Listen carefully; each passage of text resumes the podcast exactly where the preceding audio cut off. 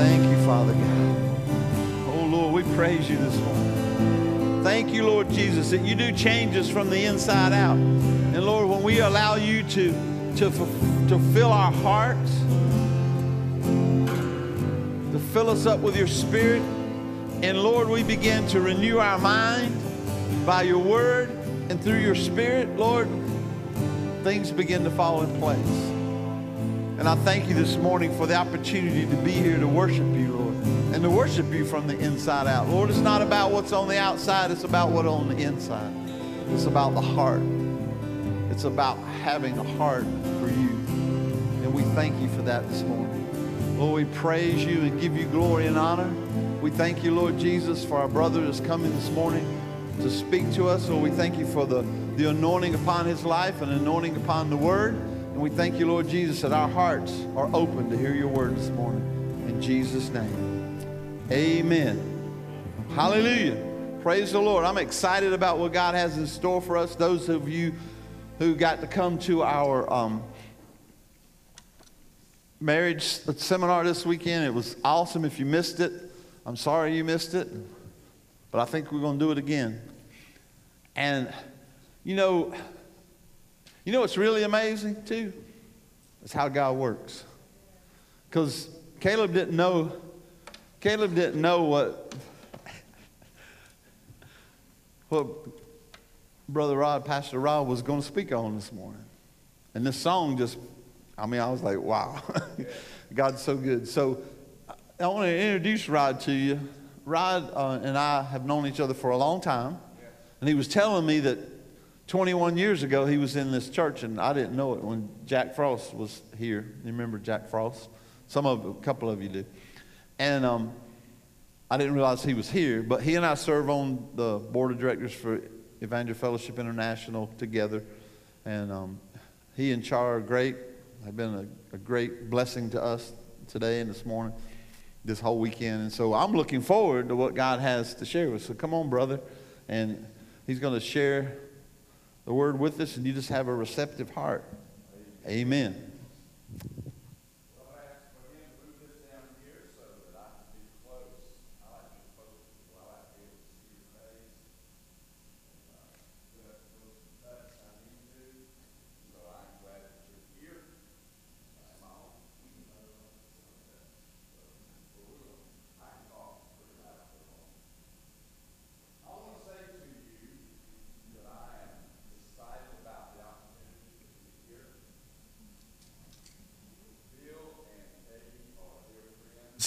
And uh, there we go. And I want you to know something. They're a blessing to this community, they're a blessing to the kingdom. And it's not often, because my wife and I, we get to travel around the world. Thank the Lord. That's, that's a wonderful opportunity. And so we get to see lots of people and do lots of things. But let me tell you something that is being lost in the body of Christ family connection. The opportunity to be with a group of people that you know, that feel your heart. And that's what I appreciate about uh, Bill and Peggy is that they offer themselves. They are simple, loving, kind people. And that's important in the kingdom right now. And you need to take advantage of that every opportunity. And so I just want to tell you that I'm grateful for them and who they are. And I'm grateful to be in your midst this morning. And so I've asked uh, Caleb to stay up here because I want him to um, pick here in just a second. You can go back to that last chorus and you can just pick. And um, but before you do, I need to prophesy to you. Okay? And so uh, when you were playing Caleb, uh, all I could think of was here's this guy that's got this country James Taylor. And uh, you've got such a sweet voice. But let me tell you, you've got a sweeter heart. Okay? And so this is what I hear the Lord saying to you. Okay? The Lord would say to you, son, just like I said to my own son in Luke 3:22, when I told him that I was well pleased because he's my beloved son. Caleb, I'm saying to you, my son, that I am well pleased with you because I have seen your heart and I've seen your hunger. And I want to call you up. I want to push you up because there is a psalmist deep inside of you. There is songs deep inside of you that need to come up and come out because they have a tender, sweet representation of my heart that I want the body of Christ to hear. And so, my son, write the songs, sing the songs because you are the song. And so, Father, we just bless Caleb. We thank you for him. We thank you for his sweet, his tender, his kind spirit. And I thank you, Father, that he has a hunger to represent you and to bless the kingdom. In Jesus' name, amen. You receive that, brother? Amen. So you can play now. I always make my congregation nervous when I have this moment because I like just to be still for a moment and uh, let the Holy Spirit be who He is. You know, He'll do more in a second than I could do in 10 years.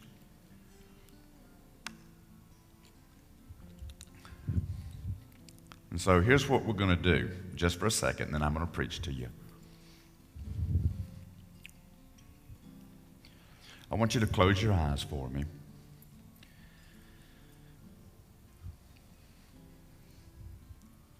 And I want you to settle into that place that you find rest. Whether it's on the back porch, sitting by the lake, going to the mountains, riding your horse, your bicycle, your motorcycle. Maybe it's standing in your field Go to your place.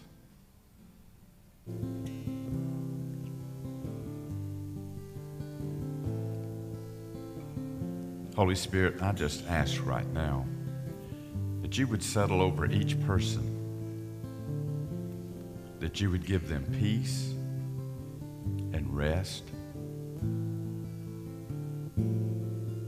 that whatever they're facing, whatever struggles they're in, they would know right now, right here, that you're with them. They hear you calling their name and they know that they're not alone. They sense your nearness.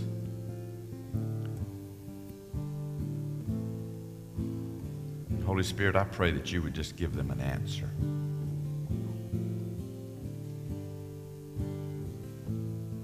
For that relationship that financial decision, for that job decision,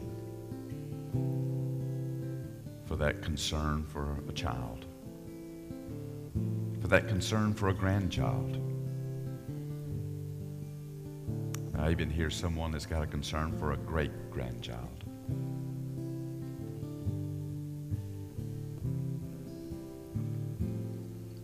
You're the good shepherd. Lead us, you guide us, you protect us. So bless in this moment right now, Father.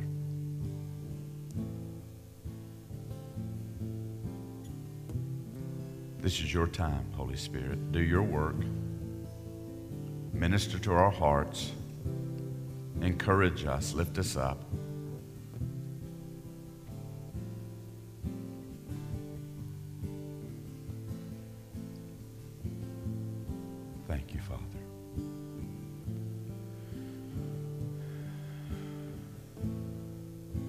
Father, I thank you for the opportunity to be among these sweet people. I thank you that you brought me and my sweet wife to this moment. I pray, Holy Spirit, that you would use me, that I would be your vessel, that I would be your mouthpiece, and that you would release through me the word and season for this congregation to bless this family of believers, to lift them up, and to encourage them. In Jesus' wonderful name we pray. Amen. Thank you, Caleb. Your blessing. If you have your Bibles, you can turn to the book of Acts. We'll look in just a second. Before we do, I want to introduce uh, the better part of me, my sweet wife of 42 years, seven children, and almost 10 grandchildren. My sweet wife, Char. Char, would you stand up, darling?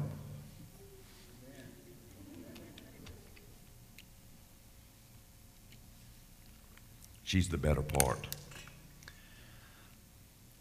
I'm glad you're here this morning.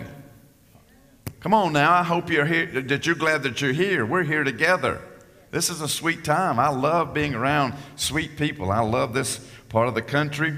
Uh, we started our ministry in Wilkesboro, North Carolina, and so we, we're kind of familiar. Things have kind of grown a little bit since we were in Wilkesboro, though. We're talking 1983 to 85. That's a long time ago but we're glad to be here with you.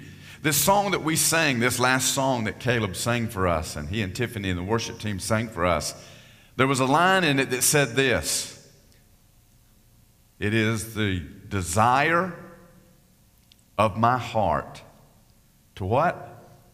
Bring you praise. Is that what it said, Caleb? The desire of my heart is to bring you praise. Only you know if that is the cry of your heart. Is that really the cry of your heart? I don't believe that you would be here on this morning if it wasn't. I want to believe that you're not a group of people that just do religious calisthenics. I believe that you're a group of people that have a hunger to know the things of God. And so that's where we're going to start this, this morning in Acts, the 11th chapter, and the 23rd verse. I love the Passion Translation. So listen to what it says.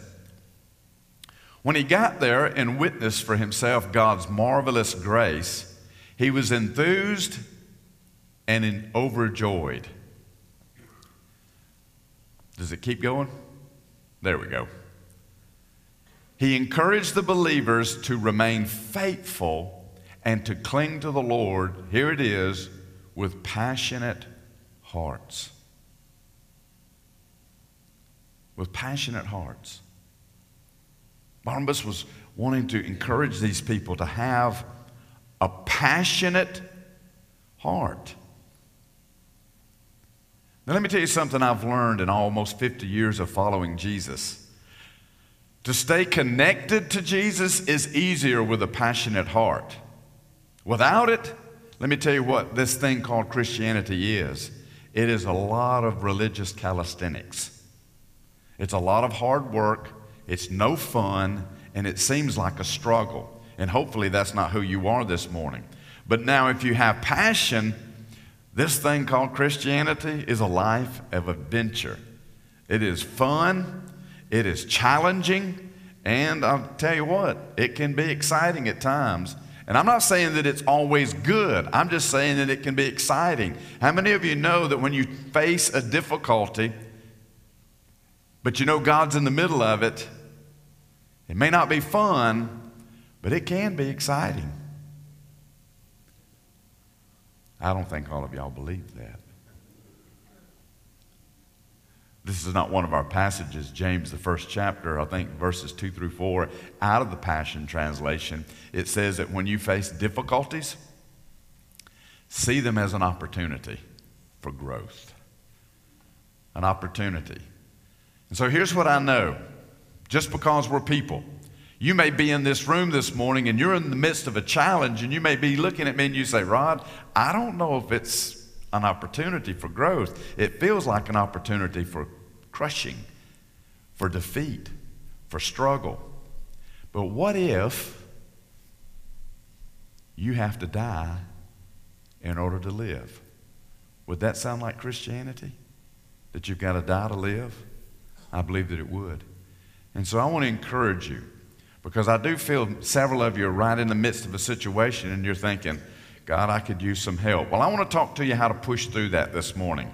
I want to talk to you about having a passionate filled heart. So here's the first thing. What do we talk about when we talk about passion? An ardent affection. An ardent affection or an intense conviction. So it can be this emotion, which is not what I want to focus on, or it can be this conviction. That would be more of my interest. Are you able to look at a situation and say, I'm going to do this come hell or high water? What in your life is that way? What is it that you think, I am not going to let anything stop me regardless of what anybody says, no matter what's going on, I'm going to push through this thing. I want that to be our Christianity.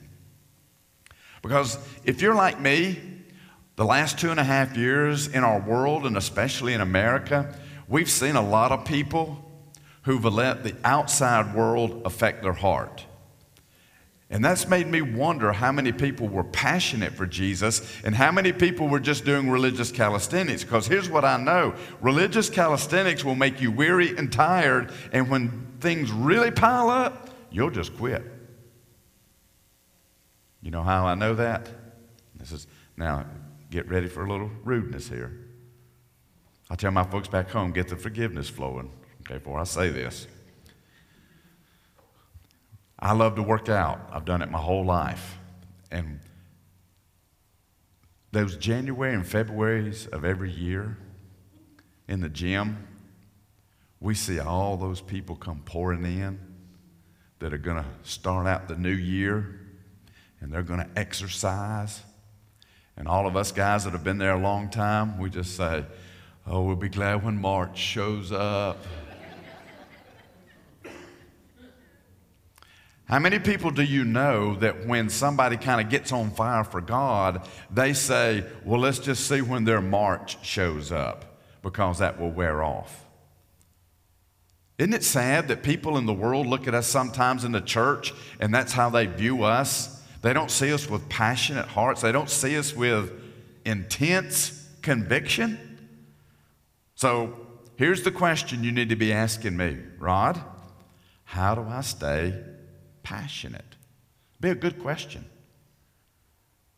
It would be a good question. Chad, you asking me that question? All right, thank you. I appreciate it. So let's answer Chad's question with 2 Timothy 1 6.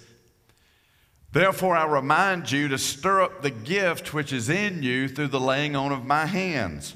Paul is telling Timothy if you want to stay passionate, you've got to be able to stir up the gift that is within you. Now, here would be where I would go. If I was listening to a speaker, my question would go wait, wait, wait. Are you saying we have to kind of work it up? No, that's not what I'm saying. I'm not saying that our conviction is an emotional, let's, uh, let's have a real good shout and a good little run and a, a good little cheerleader session, and yes, let's go get it. That's not what I'm talking about because here's what we know there are times in our life when emotion runs out and we need something stronger than a feeling. Are you there? We need something stronger than a feeling. So the question is, Rod, what does it take to stir up the fire of passion? Well, let me just tell you a little boy scout trick here. If you're going to make a fire, get back to flame, you got to do two things. You've got to add the proper fuel and create the proper conditions for the fire to keep burning. I've got to add the fuel and I've got to create the proper atmosphere. So, what does that mean? So, I've got these little body of coals here called my heart, and I got to stir up the fire within me. I've got to add some fuel. Now, in a natural setting, I got to put some sticks on that. I got to put some logs on that. But if I just throw them on there without creating the right atmosphere, I'll drown out the fire. And so I've got to poke those coals. I might have to push them together, and I might have to let the wind of my breath blow on those to get a little bit of a fire. And now I'm stirring up a fire that I can create a flame with. Are you following me? So maybe you're here this morning and you got some coals because you're a believer but the passion's not there. I want to encourage you to stir up the fire. That's my job today, is to challenge you to stir up the passion for Jesus. And so we're going to take a little bit of a left hand turn just for a second, and we're going to go into a passage that everybody knows. I'm talking about folks that don't even go to church, they know. Psalms 23, verse 2. He makes me lie down in green pastures, He leads me beside the quiet waters leads me beside the still waters. Psalms 23. Everybody basically knows that. But now here's what this verse is telling us. This verse has given us two ways or two fuels to stir up the passion within our heart it is green pastures and still waters. Green pastures and still waters. That's what we're going to focus on this morning. This is going to be where we rest today. Now, pulling back the curtain, being honest with you, I'm doing a series on the 23rd Psalm, so I've got a little bit of background here that I want to share with you. And I've enjoyed studying this. The 23rd Psalm talks about King David and his encounter with sheep. And so here's something that I've learned about sheep. Since we're some of you are probably from farming backgrounds, you may know this better than I. Sheep are skittish animals. They're very timid. They're always wanting to know what's going to happen on every side of them. And here's something that I learned. Sheep are almost impossible to get them to lie down and rest unless they are free of four things. And, buddy, these would preach. I always tell our folks a good Pentecostal preacher could take these and go for hours, okay? All right? So, a sheep, in order to lie down, has to be free of fear, tension, aggravation, and hunger. Now, Bill probably could preach those probably better than I could. They have to be free from fear, t- tension, aggravation, and hunger. Now, we're going to focus on the hunger. That's going to be one of the things that we're going to look at. And so, what am I saying to you? To fuel your passion for Jesus, you must learn to allow the Holy Spirit to do what? To lead you to the rich, healthy forage of God's Word. Because it's in that place that you do what? You fill your spiritual stomachs. Let's look at two scriptures on that. Both of these you'll probably be familiar with. Deuteronomy 8 3. He humbled you and he let you be hungry, and he fed you with manna, which you did not know, nor did your fathers know, that he might make you understand that man does not live by bread alone but man lives by everything that proceeds out of the mouth of the Lord. Deuteronomy 8 is a word to you and I to say, listen, there is natural food, and you can do okay by that. But man will not make it. He will not survive. He will not flourish. He will not grow. In other words, he cannot be passionate unless he has another source of life, food, called the Word of God. Now, let me help you here. Most of y'all are smart enough to know this.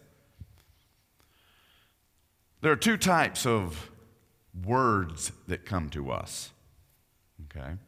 We've got the Logos word and we've got the Rhema word. The Logos word is this this is the generic word that every believer has spoken to them. All of mankind has God's word. This is the Logos word, and with faith mixed in it, it can bring life. But now there's another word.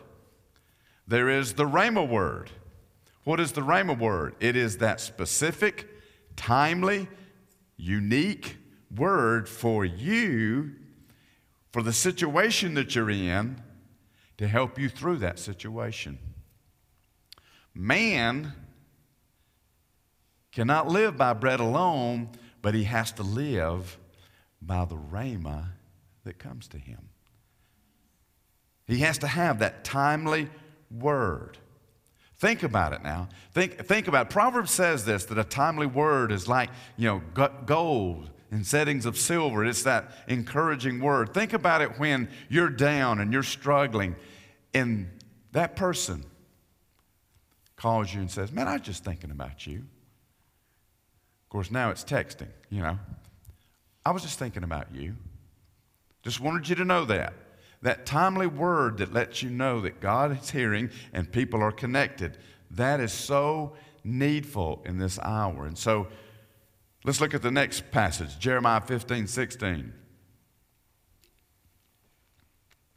Your words were found, and I ate them. And your words became for me a joy and the delight of my heart. For I've been called by your name, O Lord, God of hosts. I want you to see in this scripture two interesting adjectives joy and delight. Joy and delight. Now, let me just be mean for a second. When you read your Bible, does that define your encounter? Does the Bible bring you delight? Does it bring you joy? Now, I'm not talking about emotions. I'm talking about a spiritual uplifting, a spiritual engagement, a spiritual boost, if you will. You see, what we're talking about here is how to have a passion filled heart. What is it that I can engage through God that will give me an intense conviction that regardless of what's going on, I push through, I press through.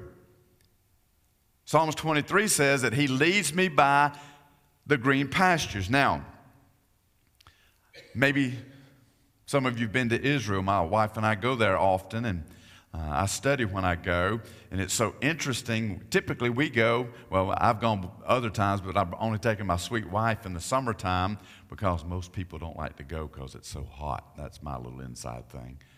But everything's brown. And so on these, especially in the Judean desert, on these hills, they would call them mountains, but they're really hills, you see just this little bit of green in the mornings when the dew has fallen. And those Bedouin shepherds, they'll be out there and you'll hear them whistling or singing, and they'll be walking along, and you'll see these sheep behind them. And they're leading their sheep to those little patches of green grass so that they can eat and be nourished. Now, for me, that represents life. Here is this desert, the struggles, and yet the shepherd knows where to take them so they can get their fill of life. You and I are blessed in that we've got the Holy Spirit. And we've got the ability for the Holy Spirit to lead us to the places of green grass that we can partake of, that can fuel us, that will give us the passion that we need to go on in the life that God's called us to. And so here's the thing I want you to hear. Once these sheep have their stomachs filled, then they will consider lying down. And what they will do, which we're going to come back to, they will lie down and they will ruminate. In other words, they will chew what they've eaten. And there's, there's something uh, that I want to take you to there. Now, let's talk about just for a second the negative aspect of this. Sheep that do not feast on the green pastures are uncontented and lack vitality. I want that to set on you for a second. Sheep that do not eat from green pastures, that kind of nub around in the soil and try to find some roots to eat on, they're unfulfilled, they're uncontented. I think you're wise enough to catch. If you and I do not have the green pastures of God's Word that we feast on, if we spend too much time in other things and we don't get the good Word in our heart, we're uncontented. Now, can, again, now I want to love on you for a second, but here, here, here's something that you got to know about Rod. Let me just put a semicolon here. Rod is a teacher who pastors with a prophetic ability. So I'm not nice like Bill is, okay? I'm not the sweet, kind, loving, caring pastor like Bill and Peggy. I'm a little bit more poke you in the eye kind of a pastor, you know. Chad, too much coaching. I coached baseball for many, many, many, many, many years. And um, I was the kind of guy, you know, when we had a baseball team and we had 100 guys come out and we could only keep 25, those first two days, me and the other coach, we'd say, We know how to. We'd say, All right, fellas, start running. And we'd run them to two or three of them fell out. Two or three of them got sick. And we knew that a third of them wouldn't come back the next day when we did that. And so we pushed them. What am I saying? I'm saying I want to push you a little bit. Because for me, the thing that is hurtful as a pastor is to see believers who are uncontented and who lack vitality and have a passion for things other than God. And we're misrepresenting the kingdom and we're misrepresenting God and and this whole thing, I'm not saying it's not a struggle. Man, I know it's a struggle. I've lived this long enough to know that being married and raising children and having grandchildren and pastoring a church and just living life is hard. It's hard. But it can be exciting. And it can be a challenge. And somebody with my personality, I'm like, yeah, let's go. We have a discipleship program. I got a group that's still not convinced of this, Char. We had a new guy in our discipleship group. And uh, I always like to push him. And so this new guy, I said, Get up, come out here. He came out. I said, Drop down right there. And I said, Let's do push ups. And I just did, did push ups, and he kept up with me. We just kept going, we just kept going, we kept going, we kept going. And we got up, and he didn't come back after that.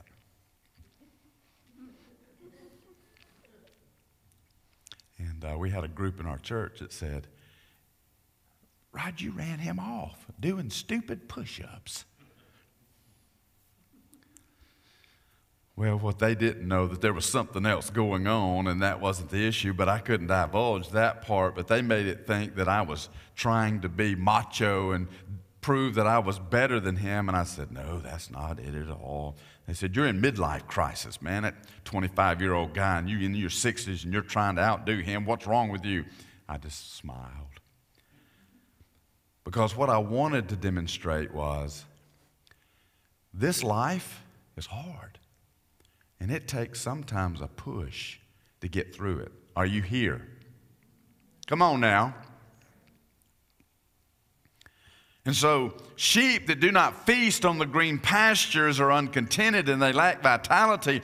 And I like for us to be the kind of people that when people see us, they see in our eyes a fire that goes deeper than the stuff of this world. And so, to stir up your passion, you got to feast on God's word. Now, the second thing we've already talked, to, we're going to talk about now is the proper fuel, other than the green pastures, is the still waters. You may or may not know this. Sheep will not drink from moving water. So the water has to be still in order for them to quench their thirst. And so the shepherd has to find a place to where either there is a small stream that is still or he has to go to a moving stream and dig out a little crevice so that the water will come into it so that they will drink from it. Think about that in light of this verse. John 7, Jesus said, Now on the last day, the great day of the feast, he stood up and he cried out, saying, If anyone's thirsty, let him come to me and drink. He who believes in me, as the scripture said, from his innermost being will flow rivers of living water. Think about that. Think about Jesus saying, I want to bring you to a place called still waters that you can drink from, and it's in me. That's good. Now, you ready? I tell my folks this is the moment to bring you your shin salve and start getting ready to rub it on. I gave you fair warning. Sheep who are thirsty become restless. And when sheep become restless, here's what they will do they will set out in search of water to quench their thirst. And let me tell you what sheep will typically end up doing when they're thirsty. They will end up stopping at little polluted potholes in the trail that have water in them. But do you know what they also have in them? They have the urine of all the other sheep, they have the feces of all the other sheep, and they have parasites. And so when sheep don't follow the shepherd to the still waters, and they're a little obstinate and they're a little hard headed and they want to be their own and they don't follow the shepherd, but thirst starts coming on them, they realize they've got to have something to drink, and so they'll go and search for themselves. And because of who they are, they don't have wisdom enough to know not to drink out of this polluted water that's got parasites. And so they'll stop and they'll drink and they'll get parasites. And here's the thing about those parasites it takes a while for them to show up in their bodies. And so the shepherd may not know that they've gone wayward for a season and got into polluted waters until they're already showing signs of the parasites that have been in them for a while. Are you ready, Bill? Here it is. I like this. Ecclesiastes 8. Because the sentence against evil deeds is so long in coming, people in general think that they can get by with murder.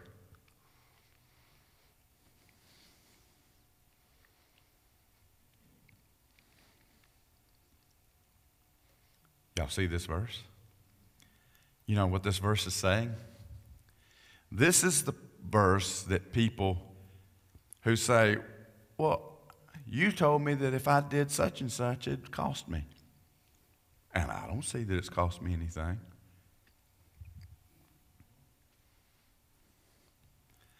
Let me help you.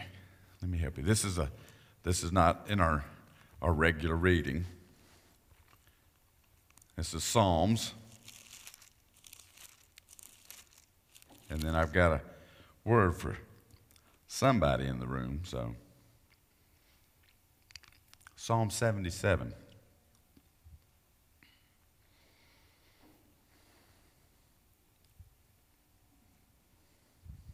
Well, let me know. Psalm 73. I was, let me back up. Psalm 73. Psalm 73 is the whining of a righteous person looking at other people seemingly getting away with everything. And so the psalmist in 73 said in verse 3 For I was envious of the arrogant, and I saw the prosperity of the wicked. For there are no pains in their death, and their body is fat.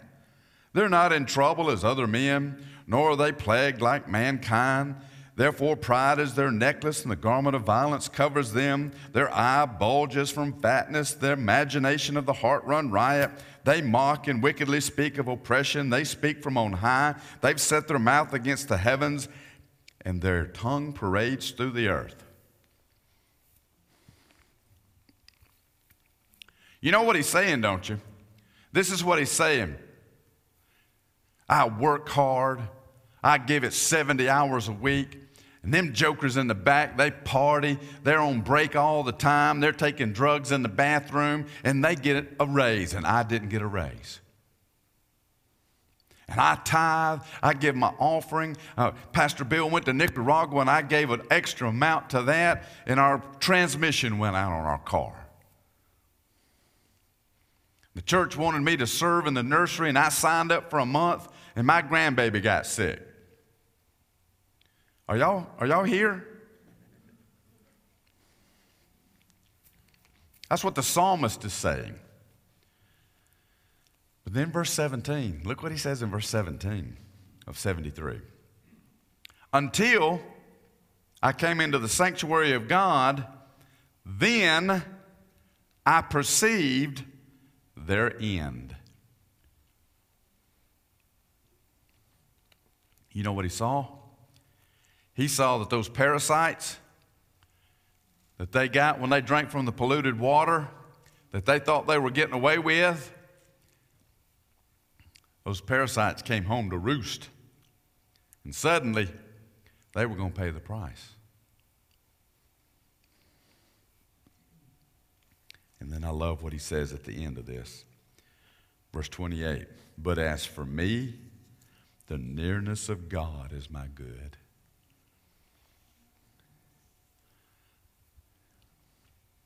So here's the word that I've got for somebody in the room. I felt this when I was studying.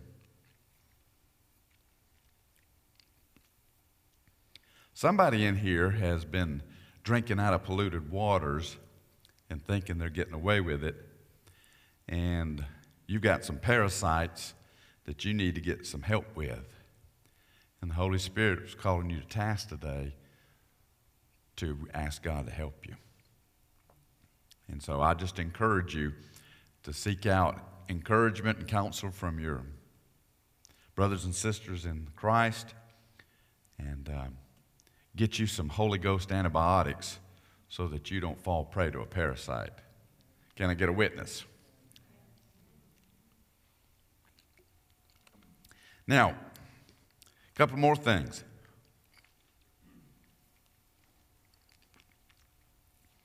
Here is a really important principle about this whole thing of thirst. The devil will take advantage of a normal need. And we get in conviction about the desire when it's just normal. Can I help you? Let's look at the next passage. Luke 4. For 40 days, Jesus, being tempted by the devil, he ate nothing during those days, and when he had ended that time, he became hungry. What was his need? What does this verse tell us his need was? What's the last word up there? He was hungry. Now, I'm not setting you up. I'm just I want you to participate. Is being hungry a sin? Not at all. It's very normal. Is a desire to be loved a sin? No. Is a desire to have money to pay your bills a sin? No. But think about now in light of what we're talking about. Do you, you, you know what Luke 4 is, right? You know it's Jesus' temptation. And notice what happens now. He has a normal need, hunger. And Satan shows up and uses a normal need to try and bring him down. And Jesus was wise enough, passionate enough, his heart was right enough to be able to respond when Satan said, Well, if you're hungry, just turn the rocks into bread. He said, Listen, I eat from something else. I eat from God's word. He quotes what we looked at, Deuteronomy 8 3. He, he says, I've got, I've got bread that I eat. So, what am I trying to say to you? Because you have needs doesn't mean that you're in sin. It means that you have a natural desire that you've got to direct toward God. And if you have a passionate heart, you have an intense conviction, you'll move that need toward Him and He will satisfy you, and you'll know what it feels like to be engaged with God. And so you can look at the world and go, Nope, not interested. Don't need that drink, I drank from Him. I don't need that love, I got His. Are y'all here? Do you hear me? I'm trying to help you understand that to have a passionate heart just means to have an intense conviction, and that conviction is I'm going to let Jesus meet my need when I'm in that place, and that causes the fire to keep burning. But now, too often we'll choose Jeremiah 2:13. For my people have done two evil things. They've abandoned me, the fountain of living water, And they've dug for themselves cracked cisterns that can hold no water at all.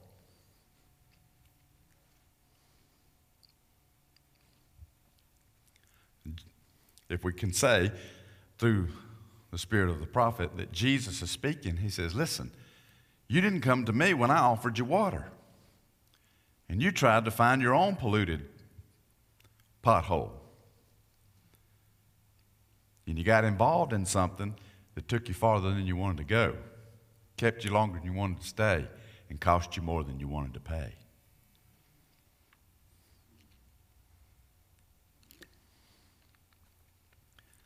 And so here's the thing if you're not seeking to fuel the passion for Jesus, your need slash your thirst will lead you to polluted waters.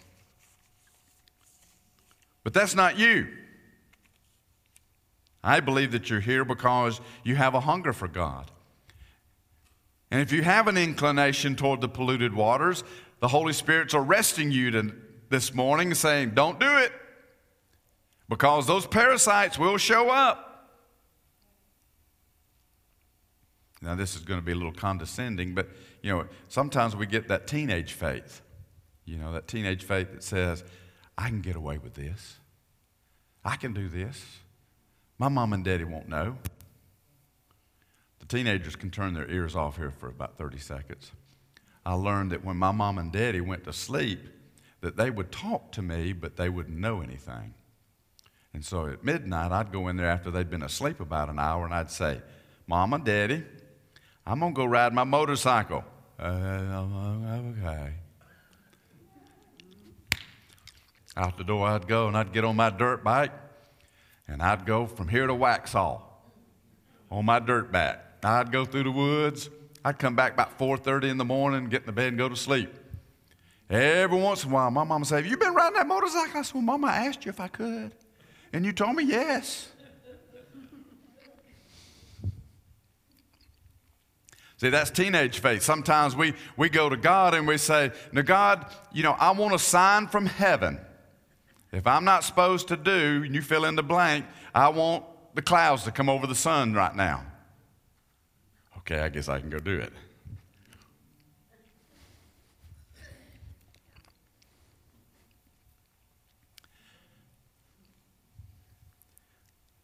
If you abandon the Lord and you go after your own water, dig your own cistern, you're going to get you some parasites and it's going to cost you. And the last thing you should do when you do is get mad at God. But that's not you, right? Jesus is calling you to the still waters. This is going to be our last scripture. Matthew 11, 28, I love it out of the message. Are you tired, worn out, burned out on religion? Come to me. Get away with me, and you'll recover your life. And I'll show you how to take a real rest. Isn't that a wonderful verse? A real rest. So let's go back to the sheep and we'll finish. Sheep, when they have their stomachs full and they have their thirst quenched, will do something amazing. They will find shade, they will lie down and rest, and they will ruminate. And they'll chew that grass that they've eaten. They'll chew it and they'll chew it and chew it. And Bill, when I was studying this, I heard the Holy Spirit say this rest equals rumination meditation, I'll come back to that, equals revelation. Rest equals meditation equals revelation. When you are filled spiritually in your stomachs and your thirst is quenched, you're able to rest in the Lord. And I'm not talking about a physical, physical thing, I'm talking about a spiritual and emotional thing. You're able to rest in the Lord you're able to set your mind and your affections on Him. And as you meditate in Him, you're ruminating what God's spoken to you, you get revelation. You get answers. You see the solution to the issues of life. And so this morning, if you are battling maybe you haven't eaten in the green pastures or drank by the still waters and you've not been able to rest. And so the Holy Spirit wants to call you to that place because in that place your heart gets hot with passion for God. And so as I close, I want to say this to you. I implore you, allow the Holy Spirit to lead you to the green pastures of His Word, to take you to the still waters of the Jesus, and let that spiritual fuel stir up your heart so you can have an intense conviction, a passion, a heart that's filled with a love for God to share with others. Amen? Let's pray. Father, thank you so much for these sweet people and this sweet church. I thank you for this wonderful staff. And I ask, Holy Spirit, that today we would allow you to guide us. And so while you're praying, right now, while you're praying, I want to challenge you with this thought. Maybe you're here and you say, Well, you know, I don't even know if I am a sheep of his pasture. I want to invite you to accept Jesus just in the privacy where you're at. Maybe you're watching. You could just say, Lord Jesus, forgive me of my sins, cleanse me of all unrighteousness. I confess you now as my Lord and my Savior. If you've done that, let us know. Now, maybe you're here. You say, Rod, I don't know if my heart is hot for God. I don't know if I can sing the song of my heart cries for desire to passion and praise. I invite you to obey God and to respond to Him. Give yourself to Him today and say, God, lead me to the green pastures of your word. Show me the still waters of your spirit. And teach me how to follow after you. I bless you. I thank you, Father, for these sweet people. In Jesus' wonderful name, amen. Thank you, my friends. I want you to know it's been a pleasure to be here with you, and uh, your sweet pastors have been uh, a great encouragement. Robert and Darren have been a blessing to me, and thank you for this time for us to be together. Bless you. Pastor Bill? Amen. Praise the Lord. Good word. Amen. Praise the Lord. Thank you, Rod and Char, and you pray for them as they be going back this afternoon. Uh, They're by way of Spartanburg and Greenville. They Yeah. live in Georgetown, South Carolina, so near the coast. But thank you so much. And you know, you, you need me to take this word and, what'd you call it? Rumination? Ruminate Yep, on it. yep. We used to call it cow cutting the, ch- Yes, chewing the cud, you know, whatever. but um, you need to take and meditate on what's been said today because there's a lot of awesome word in that. There's a lot of stuff in it. Thank you, Rod, for bringing that word to us. Thank you guys for being here. And, you know, God's got a lot of stuff in store for all of us. Yes, yes. You know, and I think what we need to do is get ready to get that passionate, filled heart in us so we can go and grab what needs to be grabbed. We can go and, you know, you want to be able to do what God's called you to do. You want to, you, know, you're like, I just want to go further in God. Well, you got to do like Rod.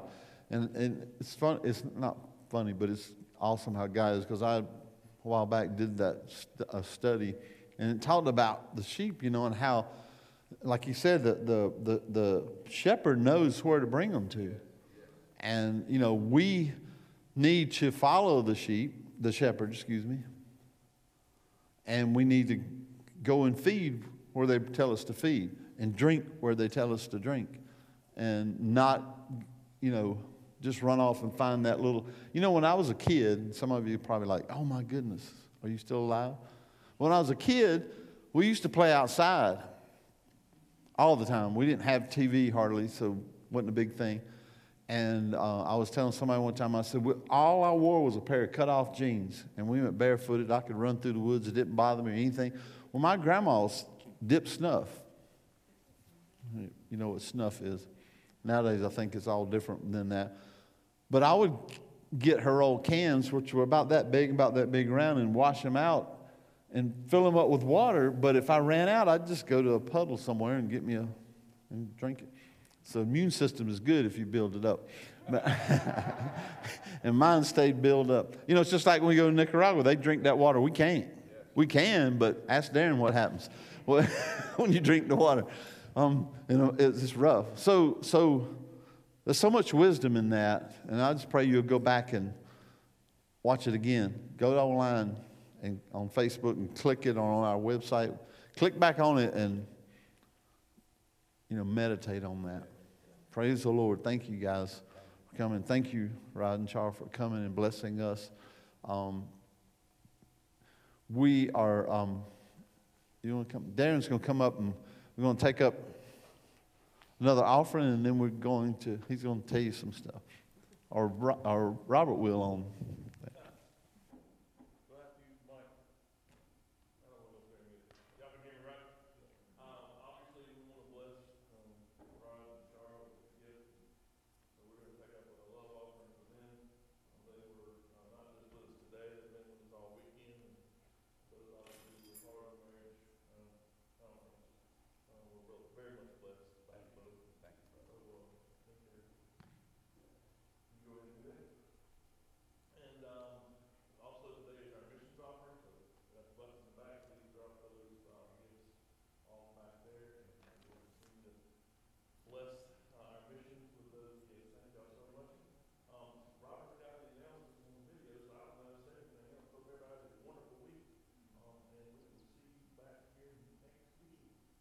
It's been a wonderful time in the Spirit. It's been a wonderful time in the Word of God. But let's look forward to some of the things that are coming, some of the, the events that we're going to be engaging with. Here in a couple weeks, we'll be participating